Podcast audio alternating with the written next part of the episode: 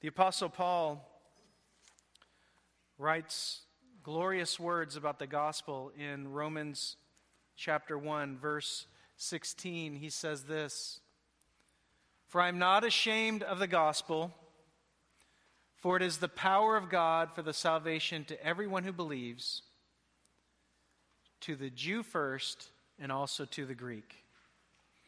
There's nothing more powerful in all the world than the gospel of Jesus Christ. But not everybody thinks that. In fact, there's somebody who uh, I've interacted with a number of times, shared the gospel with a number of times, maybe somebody you have shared the gospel with, somebody in our community. And um, recently I was talking to him, and we're going to just call him Ben. But recently I was, it's not his real name, I was talking to him, and when our faith came up, Ben simply said this I don't care what you say, all that born again stuff is nonsense. Now, he used a little more colorful language than that, but that's, that's basically what Ben had to say. And the question uh, that we have as we come to this, uh, for each of us to consider in our own hearts, is um, do, you think, do you think that maybe Ben is right? Is there, is there a part of you that may think that what Ben is saying is true? The reality is, is that many unbelievers don't believe the gospel because they don't think that Christians believe it. Many unbelievers don't believe the gospel because they don't think Christians really believe the gospel. Well, we begin with a typical greeting in the text before us. And we notice in verse 1, it says, Paul, Silvanus, and Timothy to the church of the Thessalonians and God the Father and our Lord Jesus Christ, grace to you and peace. Gr- grace would be kind of a Greek, more Greek greeting. Peace would be a more Jewish reading. We know that they're both Greeks and Jews in the church. But truly, the way that we can have peace with God is through God's grace, as a gift of God's grace. And so you see both of these themes filling up the, the background of everything that, that Paul speaks about. How is it that we can be reconciled to God? How is it that we can have peace with God? Well, it's only through God's grace that that is possible. Just in terms of the background of the story, we find it in the book of Acts, chapter 17, and it tells us how Paul went to, Paul and, and Silas, Silvanus, went to this city, Thessalonica, after they had left Philippi. Philippi was a place where God had done an extraordinary work. You can read about that in the book of Acts. People came to know the Lord, but it was a difficult time, a difficult work for Paul and for Silas as they were beaten in the city. They were sent out of the city. It was a very, very difficult experience there. And then they ended up in this city of Thessalonica, and while they were there, they preached the gospel, obviously by grace. Paul says it in chapter 2, verse 2, they preached it with boldness.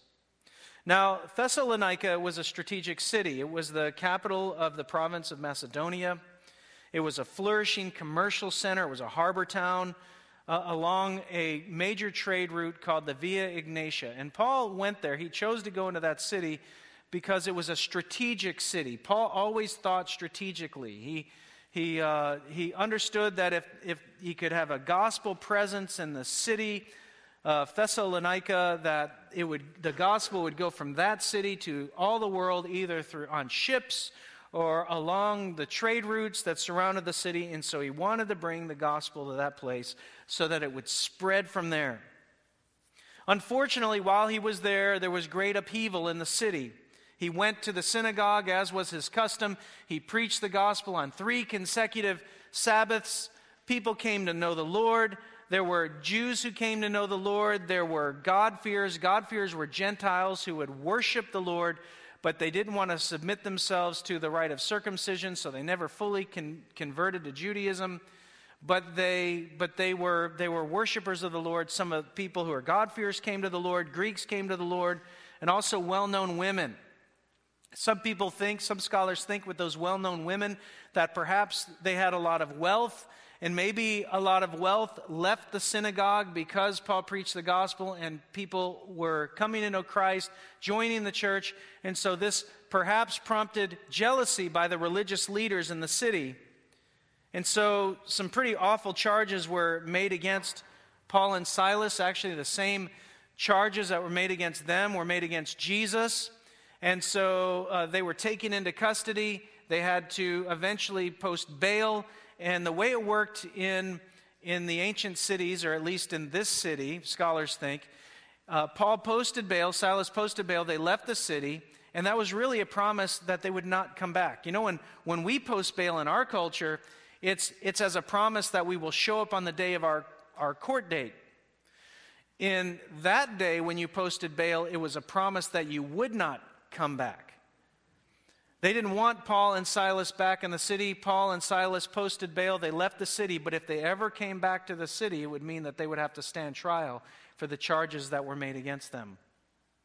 That they were uh, kind of putting forth an alternate king other than Caesar. And so Paul and Silas left the city, but there was, there was a great fear for Paul because these were brand new Christians. They had only known the Lord for a short period of time, how would they, how would they withstand this time of persecution that they were undergoing, the same kind of persecution that, that uh, Paul went through? Uh, and, but they, they were forced to live there. How, were they, how would they withstand it? And so Paul is praying for them fervently. And it's important. This is an important principle for us to remember that when we go through the course of our life, we need to be praying for each other. And we need other people to be praying for us. This is a principle that we see Paul was constantly in prayer for them because he understood what was what was what they were up against in the city.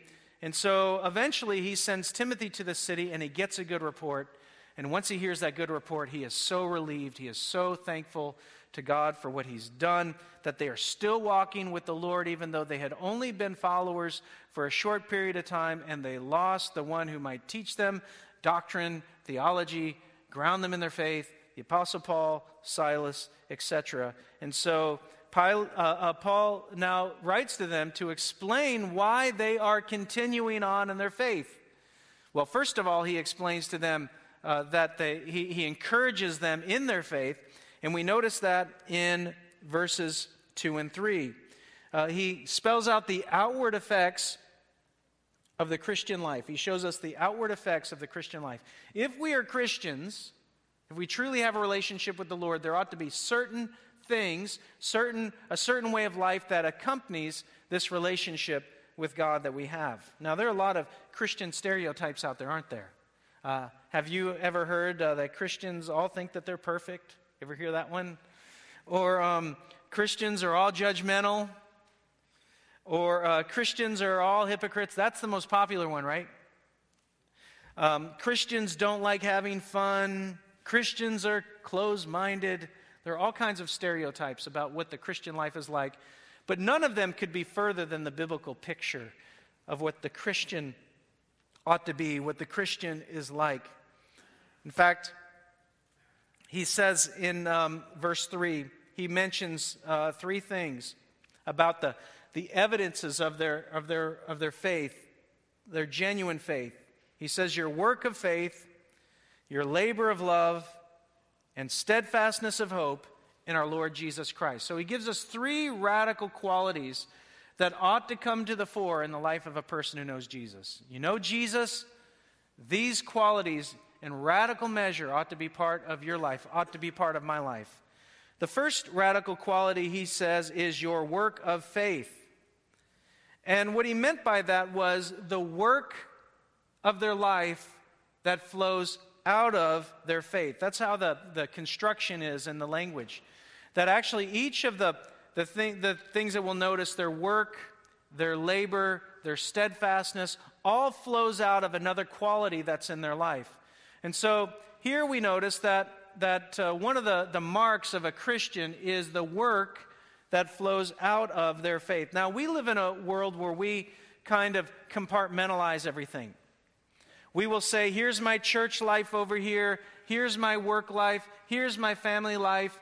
And very often, our, our life, our, our church life, doesn't really intersect with our work life. It doesn't really intersect with our family life. It doesn't necessarily intersect with, with uh, the, the, the commitments that we make le- in our leisure life. And so we just kind of keep them all separated. But that's not the biblical picture of what real faith is. In Scripture, faith is part of every part of our life. Uh, in Scripture, it decompartmentalizes these things. If you had faith, then it meant that it would cause you to, to act in a certain way. I remember when I was in high school, there were some really wild kids. I mean, radical, wild, crazy kids. You know, when me and my friends would, would go out and we would go maybe have a burger, have fun, um, maybe go and, I don't know, play basketball, you know what they would do? These wild kids? They would stay home, they'd do their homework. They would, um, when, when they had an assignment, they would write it down. I thought that was so strange. I mean, who does homework? I remember thinking, like, why would you, you know, just as long as you throw something together, right? Don't, kids, my kids, please don't listen to what I'm saying, but, you know, when, you know, who, who, who would, who would like spend all that time uh, working through school and, and when, you could, when there's so much fun to be had? And then I remember it's senior year and it's time to apply for colleges. Well, their experience was very different than my experience at that point. And that's because they had, they had faith in a process. They believed that if they worked hard in school, they believed if they did their homework, they believed that if they applied themselves, that when it was time for the next thing in their life to take place, they would be ready for it. They would be ready to go. In in my heart, I just thought, well, I'll just wait until the time comes. I'm not going to worry about it. I'm going to have I'm going to enjoy myself now. Well, that's what faith does. When we believe something, it's going to actually produce results in our life that is going to impact what we do. It's going to impact the way that we live, and that's exactly what happened to them we notice that they had, they had work in their life for the Lord, but it had flowed from their faith. And so in the Bible, there's never a separation between our faith and our life. We have a picture of this. James describes it well. Now, we understand that, that our works can't save us, that God never accepts us on the basis of our work. It's only on the basis of Christ's work that He, he, he accepts us. We are, we are clothed in the righteousness of Christ, not our own righteousness. That's why Christians can't be self righteous. The only righteousness we have is Jesus' righteousness, and that humbles us. But if we have this relationship, if we enter into that relationship with Christ through faith, it ought to produce tangible things that make us recognizable to the world around us. Notice what James chapter 2 verses 14 to 17 says. It says, What good is it, my brothers, if someone says he has faith but does not have works? Can that faith save him? If a brother or sister is poorly clothed and lacking in daily food, and one of you says to them, Go in peace, be warmed and filled, without giving them the things needed for the body, what good is that? So also, faith by itself, if it does not have works, is dead. And so, even though we are not saved by our works, our faith, we're saved by faith, our faith produces works in our lives. If we really believe what we say we believe, then it will impact the way that we live. There's a, there's a famous atheist philosopher who, uh, when discussing Christianity, said the reason why uh, I won't embrace Christianity isn't for a lot of the reasons why people think I wouldn't embrace Christianity. He said the reason why is because I don't really think that Christians believe what they say they believe. He said if Christians really believe that if people don't know Christ, if that means if they don't know Christ, they're going to spend eternity in hell, eternity separated from God. He said, I would, I would think that if they truly believe that, they'd be willing to crawl over broken glass to spread the gospel to someone who's never heard it. It's an interesting argument, isn't it? He's pointing out, what is he pointing out? That though we have faith, our faith often lacks the works that accompany that faith. Something is missing. Something is missing. There's radical quality number one work, your, your, your work of faith. The second radical quality that Paul saw in their lives was their labor of love. Now, their labor flowed again from their love for Christ, their love for others. Uh, and this word for labor is more intensive than the word works. Uh, it refers to burdensome toil. It refers to burdensome toil. Paul uses the word in uh, 2 Corinthians uh, 11 24 to 28 to describe the whippings, the beatings, the stonings, the shipwrecks, the danger, the sleepless nights, the hunger, the thirst, the exposure to cold that he suffered in his service to Christ. Those were his labors, those were his toil. That was his toil, and that's what the people of Thessalonica were going through. The Christians were going through that. Paul has to leave. Silas has to leave. Their teachers have to leave. And now they go, and, and their whole world is changed. They're, they're now isolated from their family. They're isolated from their friends. Probably their businesses are affected. All because somebody came into town and he shared the gospel of Jesus, and everything radically changed in their life, and they started living it. They believed it, and, and, everything changed. And, and so Paul describes their situation as, as a time of, of, of labor, a labor that came from love. The, the reason why they endured these things is because they had this deep love for Christ, and he was explaining that to them. Now, um, there's an old joke. If, if the continuance of humanity depended upon men giving birth to children, we would have been extinct long ago. Do you agree with that? Yeah, I heard an amen from one of our mothers. Yeah, it's really amazing. You, you moms are incredible. I mean, you have to, it's just so, so incredible. It's hard for us men to fathom that. Um, I remember, I remember when, um, when Faith was giving birth to our first one, our first boy she was saying to herself, she was saying out loud, she didn't know that she was saying it. Remember, we talked about uh, in Psalm 1 a few weeks ago, muttering. You're, you're, you're actually, your lips are moving, but your, your mind, because your, your mind is full of what you're thinking, but you don't know that you're actually saying it. And uh, she was saying, Why did I get myself into this? Why did I? This is when the labor was starting. When we got to the hospital, she actually tried to leave, somehow believing that by leaving it would just make everything stop. Then, then finally, finally, uh, she gives birth, and I'm wondering to myself whether there will ever be a, another Smith born in our family. And then within probably a few hours, maybe it was a day or two, she's already thinking about the next child. That's what you call a labor of love, literally. that, that's, that's, that's, what, that's what this picture is. This is the natural outflow of a relationship with God. There will be a labor of love. We will, we will toil. We will toil for the Lord because, because it, it, there, there's such a deep love for the Lord that it, it motivates us on that level where it will be evident all of our life. You see, you can't mail it in and be a Christian. If we're a genuine Christian, we will have such a burden that we will desire to toil for Him.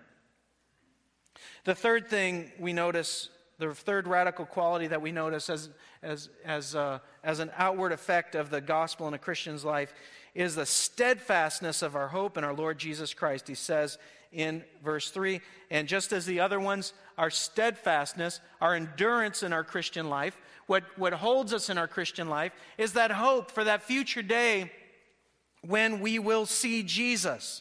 We know that from the book. The, the Christians look forward to the day when the Lord would return. That was their hope. They, they wanted to see Jesus. They look forward to that day.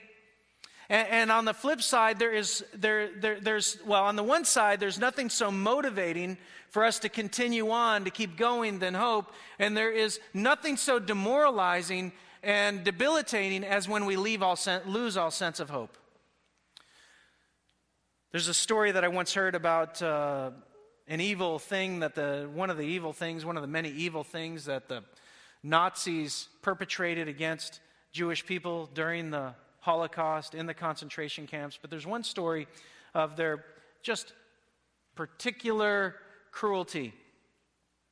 On one occasion, they, they brought a whole group of Jewish people out to a some kind of work yard. And in the work yard was this massive pile of huge stones. And these Nazi guards said to the people, What we'd like you to do is we would like you to take these stones and we want you to move them to the other side of the yard. And it was a major undertaking. It took all day, it sapped all of their strength, but they were able to work together and move all the rocks, all the boulders, whatever they were, to the other end of the yard. And at the end of the day, they were completely exhausted, but there was a sense, at least, of accomplishment. There was a sense, at least, in which they felt like there was a purpose in what they were doing. And so when they went to bed that night, they slept well. Well, the next morning, they get them up, they bring them out to the yard, they look at the pile that they had moved the day before, and then the guard said to them, We want you to take those rocks and we want you to move them to the other side, back back to where they were the day before in the yard. They were confused about this. They didn't know why they were doing it. But then they picked up the rocks. They worked all day. They did what they were supposed to do. They moved the rocks to the previous spot. The same thing, they went to bed. They woke up the next morning very, very early. And you know what they did? They said, We want you to move the rocks to the same place they were yesterday. And day after day, they had to move the rocks back and forth. And it completely crushed their spirits and it broke their will because they realized in the things that they were doing there was no purpose. You know, if we as people just stop to think about it for a moment, if there is no Christ, if there is no afterlife, then there is no purpose. Think about that for a second. Sometimes we live as if there's no eternity, and so that justifies, that justifies our actions. We live as if there's not going to be a final judgment. That justifies our actions. But we have a hard time really living on that level. I, I haven't been to too many funerals where a person stood up and said, Well, you know, person died, we're never going to see him again. It really doesn't matter what they did because we're going to die too, and nobody's going to remember us either. So there's really no point to this whole exercise. You ever hear something like that? It'd have to be an awfully depressing funeral if you heard anything like that. But that's the reality of a worldview without Christ. It's like working in a, in a prison yard, moving rocks back and forth for no purpose throughout the whole course of our life because when we get to the end of it, we die, we won't remember anything that happened to us. And the people that we loved or the people that we were at war with, they're going to die and they're not going to remember anything or anyone. And the reality is, is that nothing that we will do will have any lasting value or purpose. Life without Christ is hopeless. But what drove these what drove these uh, Christians in, in Thessalonica. What, what, what drove them? It was the knowledge that one day they would see Christ. And, and uh, just think about that for a minute. Have you, in your sanctified imagination, ever thought, of, thought to yourself, what will it be like to one day see Jesus Christ? Well, there's a song about it. I can only imagine. We used to sing it a lot. Um, will we dance in his presence? Will we fall down at his feet? Will we hold on to him? Will you be like somebody? Do you, do you imagine yourself somebody in the background and just kind of kind of uh, wonder if he notices you? Uh, it, it's it's hard to imagine, but for these people, the reality of Jesus coming was so real that it reshaped everything that they did and it reshaped every decision that they made. So even though they were isolated from everything that they knew before, they were good with it because they understood where they were going and they understood how to get there and so that hope sustained them. And the question is do you have that kind of hope that sustains you, that drives you in your life? We have uh, Jim Elliot. He was the Plymouth Brethren missionary to Ecuador and he lost his life. But this is, this is what he said. This is a famous line that motivated missionaries for, for uh, the latter part of the 20th century, at least until today, still. He said, He is no fool who gives what he cannot keep to gain that which he cannot lose. He is no fool who gives what he cannot keep to gain what he cannot lose. That's the hope that we have in Christ. What will be it like when you see Jesus? Do you let that motivate you, permeate your life? Well, those are the outward evidences of their faith. But Paul describes the inward work of God that led to those outward evidences in verses 4 and 5. You know, some people read this and they think it's strange that God, or that, that Paul thanks God for the life of these Thessalonian believers. But um, it really makes sense because they don't deserve any of the credit for any of the things that are happening in their life. The reason Paul gives thanks to the Lord for what's happening in their life is because God did the work that started it to begin with. And so he says in verse 4 For we know, brothers, loved by God, that he has chosen you. What an amazing statement. He has chosen you. Sometimes you know, in, in one sense, you know, we, God has given us free will. There's a sense in which we have chosen Him, but there's a far greater sense in which He has chosen us. In fact, uh, it tells us in Ephesians chapter 1, verse 4, it says this He chose us in Him before the foundation of the world that we should be holy and blameless before Him. This is how He did it. He did this in love, He did this by grace. He chose us in Him before the foundation of the world that we should be holy and blameless before Him. Do, do you know that you were known by God before you were even born? He knew everything about you before the world was even created. He knew that you would belong to Him. We have a man in the church who, who came to know the Lord after working and working and working. He was trying to gain God's affection, trying to gain God's favor, and then and then uh, Steve Seamus shared in one of his classes that actually, no, it's uh, God had loved him first. And he said, as soon as he realized that, he began to cry. You mean I have a Father in heaven who knew me first, who loved me? You mean I don't have to try to work to gain his love? He loved me already, and he wept and he wept and he wept and he wept after he left church. It, it radically changed his life. And that's when he believes that the new birth took place within him. He came to this realization, this glorious realization that God chose him. We see this picture of God, God's choice all the way through Scripture in the way that He works. And, and, a, a, and a book that, that beautifully illustrates it is the book of Genesis, the first book of the Bible. In that book, we notice that uh, Abraham, the great patriarch of the people of God, Abraham chose his son Ishmael, but God chose his son Isaac. And then, when it was time for Isaac to choose which of his sons was to receive the blessing, well, he wanted Isaac to get the, I mean, he wanted, uh, he wanted Esau to get the blessing, but God chose his son Jacob. And then, when it was time for Jacob, Jacob desired that his son Joseph get the blessing, but who did God choose? God choose, chose a different son, the son Judah, from whom the Messiah would come. And so God's choice is very often different than man's choice. But I want you to know that there is a great joy, there's a great security and understanding that if we are in Christ, what it means is that this was no surprise to God. It was His plan from the beginning that the moment that you were born, you were marked out for Him, and one day you came to Him because of His marvelous grace entered your life. He opened your heart and you believed. It's this beautiful picture. And so Paul, go, Paul goes back and explains to them the reason why you have this, this love for God, the reason why you are willing to live uh, the faith that you pr- profess, the reason why you have such steadfastness in your life is because I did a work in you. I did an internal work in you. I chose you to be my own, and I rescued you, and I saved you, and I did it all myself. Jesus says this in John 15, 16. This is the New Living Translation. It says this. He said this to his disciples You didn't choose me, I chose you. I appointed you to go and produce lasting fruit. This is God's work.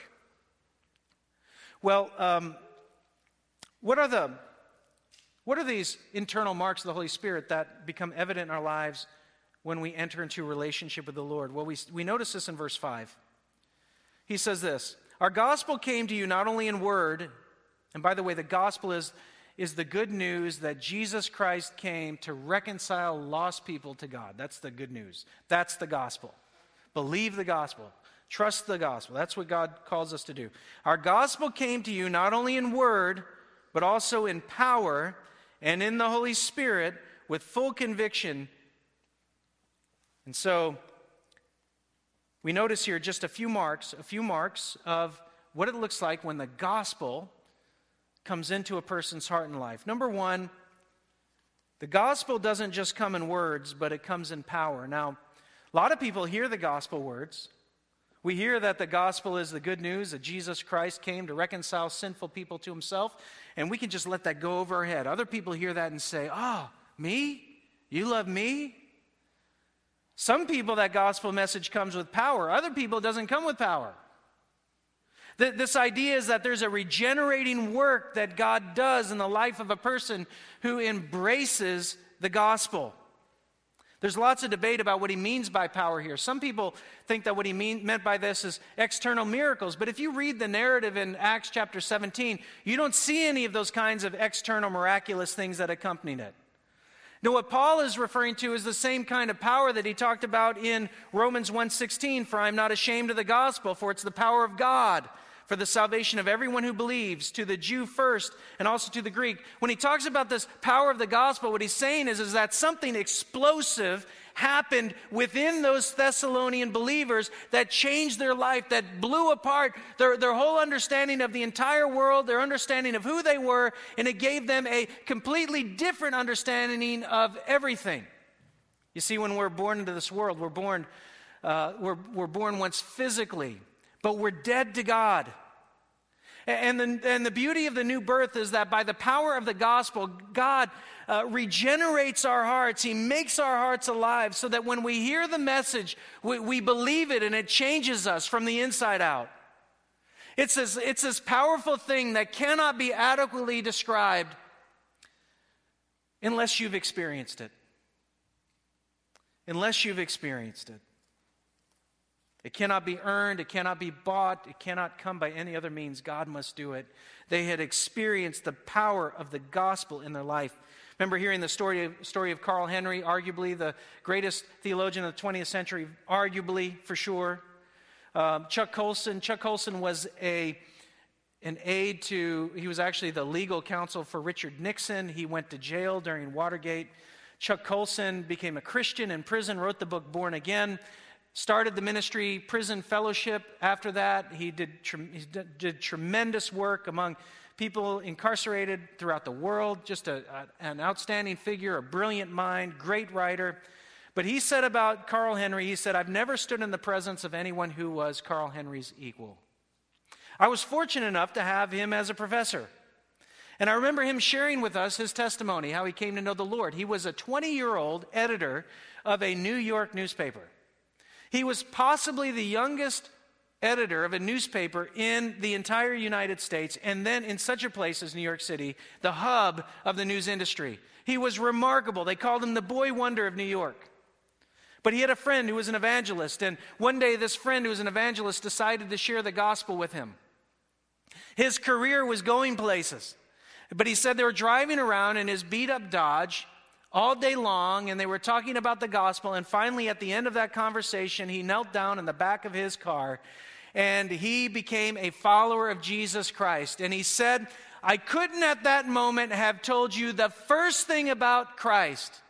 He said, But one thing I knew if God called me to go to China the next day, I would have gone in an instant. This is this explosive thing that happened that took hold of his heart and changed everything about him. The moment that the, the gospel became alive, the power of the gospel burned in his heart. And that's what happens in the life of a person who has changed the way these Thessalonian believers were changed. We notice that they received the Holy Spirit in 5. What are the marks of the Holy Spirit in a believer's life? Jesus tells us in John 16 8, he says this. And when he comes, he will convict the world concerning sin and righteousness and judgment. See, one of the marks of a person who has come to know the Lord truly is that there will be this great sense of sin in their life, this great burden of sin in this life. And that the only release of this burden is to go to the cross and, and, and run to Christ. And then when we experience it, we are free. We experience the freedom that He alone can give. My question for you is whether or not you've experienced that release, that experience from that burden.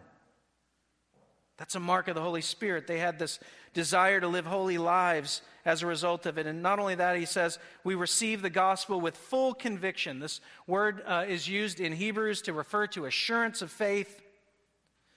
See, it tells us that they rested on Christ.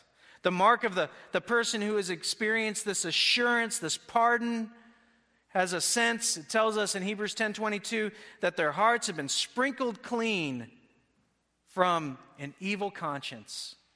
And so that, that's what happens when we come to know the Lord. We hear the gospel. It didn't just, it, he says it didn't just come with words, it came with power, but it did come with words. We hear the gospel. God moves in our hearts. He gives us the Holy Spirit. And then, all, then, as we cast our burdens upon him, he takes it away. So far as the east is from the west, so far have I removed your sins from you. Taking our sins and throw them into the depths of the sea so that they'll never be uh, used against us again. That is, the, that is the amazing promise of the gospel. When we experience it, when we experience this freedom from sin that only he can give. I can't tell you, even, even as we go through the Christian life, I want you to know there are going to be times where you're going to be convicted of sin. Holy Spirit is going to do that. Can't tell you how many times. I don't know if this is just me or if it happens to you, but sometimes I'll be in here and we'll be worshiping together, and all of a sudden, God will bring to mind all kinds of sin in my life that I didn't even realize. He'll convict me in the moment as we are worshiping, and I'm confessing it as we're worshiping. Has ever happened to you?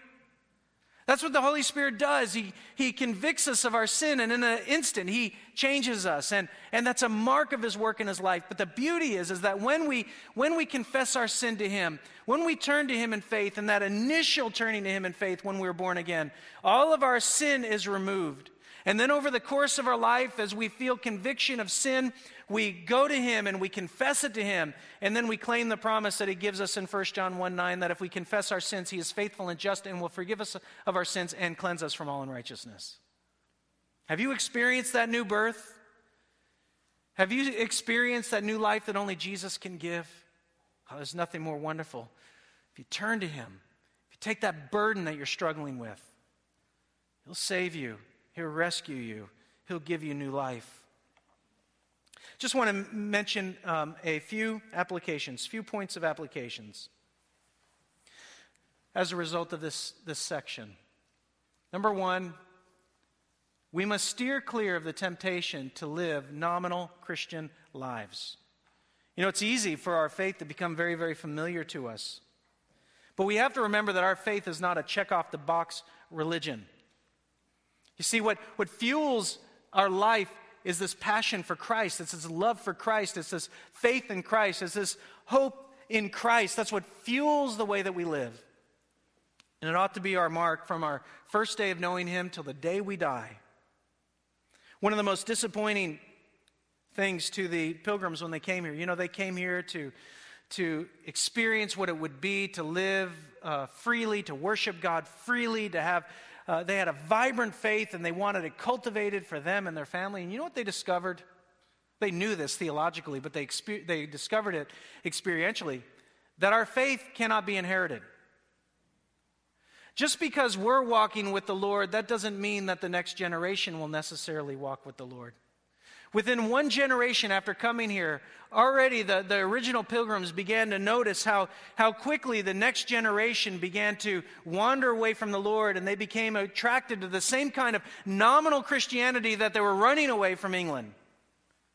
We need to be very careful that we don't allow ourselves to settle for nominal Christianity where we do things in the same old way, but we need to be people like these Thessalonian believers who are driven by a passion, a love, a faith in Christ, a hope that they found in Christ that affected everything that they did, and it caused them to make radical decisions for their lives that, that only Christ could bring to pass. Second thing is this we must steer clear of the danger of believing our own hype. We must steer clear of the danger of believing our own hype. Um, so, okay, so we go out, we want to live radical Christian lives, right? We want to live We want to allow our, our works to flow from our faith. We want to allow our labors to flow from our love. We want to live steadfastly because we know that one day we'll see the Lord. But you know what happens when we live that kind of life? Often people notice. And uh, I love God's people. You know, it's great. God's people love to encourage. Don't you love when God's people encourage you in your faith and your walk with the Lord? Maybe there's something that we do and they notice it and they tell us. That's part of their spiritual gifting. That's a good thing. But sometimes there's a danger, and this is a great danger. This is an insidious way that Satan tries to upend Christians. He tries to get us to believe our own hype. That somehow uh, the things that are being done through us are of our own doing because somehow we are extraordinary. The reality is, is that if anything comes from our lives that are of any great spiritual note, God has to be the one who's behind it. That's why Paul gives thanks to God for the lives that these Thessalonian believers were living. Because Paul understood that they could not do that in their own right, but it's only by the impetus, by the, by the empowerment of the Holy Spirit working in and through them. Jesus says this, this in, uh, in, in uh, Matthew 6 1. He says, Beware of practicing your righteousness before other people in order to be seen by them for then you will have no reward from your Father who is in heaven. This is something that we need to take to heart. Number three, we must embrace the instantaneous change that takes place the moment we come to Christ. We need not to think about it as something strange. We need to think about it as something that's normal, something that is good. We have, um, we have someone here, here in our congregation who just, uh, I, I, just think the world of. And um, and uh, probably a year and a half ago, if you were to talk to this person, this person would say, you know, they're just kind of, kind of just, just moving along in their Christian life. Probably the Christian life was here, other parts of this person's life was there, and, and just it was, it was just kind of there in the, in the background of their life. But about nine months ago, something radical happened. This person was alone. This person was, was just by themselves and all of a sudden, the conviction came upon this person like he had never experienced before. In an instant, his life radically changed. Things he was doing, he stopped doing. Things he wasn't doing in his relationship with the Lord, he started doing those things. And, and, and now this person is on fire for the Lord, living passionately for Christ. And the amazing thing is, is that this didn't happen during a worship service. This didn't happen during some other kind of meeting. This didn't happen uh, in, a, in a prayer meeting. This happened when this person was all by himself.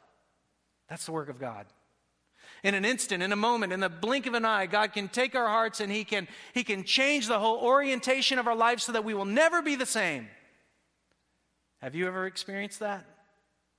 That's what it means to be born again. That's what happens when we are born again. As Jonathan Edwards, I think he said something like, it is, he says this, this doctrine of regeneration that we're talking about, the new birth, he said, it, it is a divine and supernatural light imparted to the soul. The moment we experience that divine and supernatural light, nothing is the same. We are different people. In fact, we should think about the old way of life that we lived as strange, not the new way of life that's found in Christ. You know, for um, Ben that we talked about earlier, something was missing, right? You know, he said, um, I don't care what you say, all that born again stuff is nonsense. And, and you have to think to yourself that the reason why he said that was because he saw something missing. Since I'm his friend, maybe he saw something missing in me.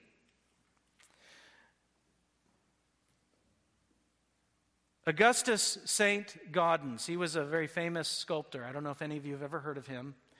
He lived in the 1800s. He was American, but he went over to France. He had a French father, but he went over to France and uh, he learned sculpting. And he did many of the greatest uh, figures from the Civil War, uh, sculptures. But his first great assignment was doing a s- sculpture for Admiral David Farragut. Admiral David Farragut was a great admiral during the Civil War. And the city of New York wanted to have this monument for him. And so, over several years, uh, St. Gaudens worked on this particular monument. Here's a picture of it. And you'll see on the left, there was his left leg. He wanted to paint Admiral Farragut as standing on a ship as the wind was blowing at him, looking into the battle ahead and going straight ahead. That's how he kind of wanted to paint this, or he wanted to sculpt this picture. But he had a really hard time with his left leg. And it could have been it could have been months, it might have been years. He was struggling with this left leg. What can I do? It just didn't look right. It just didn't look right. And he worked and he worked and worked and then finally one day he figured it out. And everything made sense and the rest of the sculptor sculpture was history and it still stands in Manhattan today. You know, when you think about Ben, something was missing. Something was missing when he thought about what it means to live a life where we have experienced a new birth. And maybe what was missing is seeing Christians who live that radical life around him. He knows Christians. God has called us to this radical life of faith, a radical life of love, a radical life of hope. And I believe that if we live this kind of life, the world will be forever changed as a result. May we be the people who do that in our interactions with others, in our lives with others. May we live that kind of radical life. Maybe someone here today, you might be uh, one of those who say, you know, I, I realize.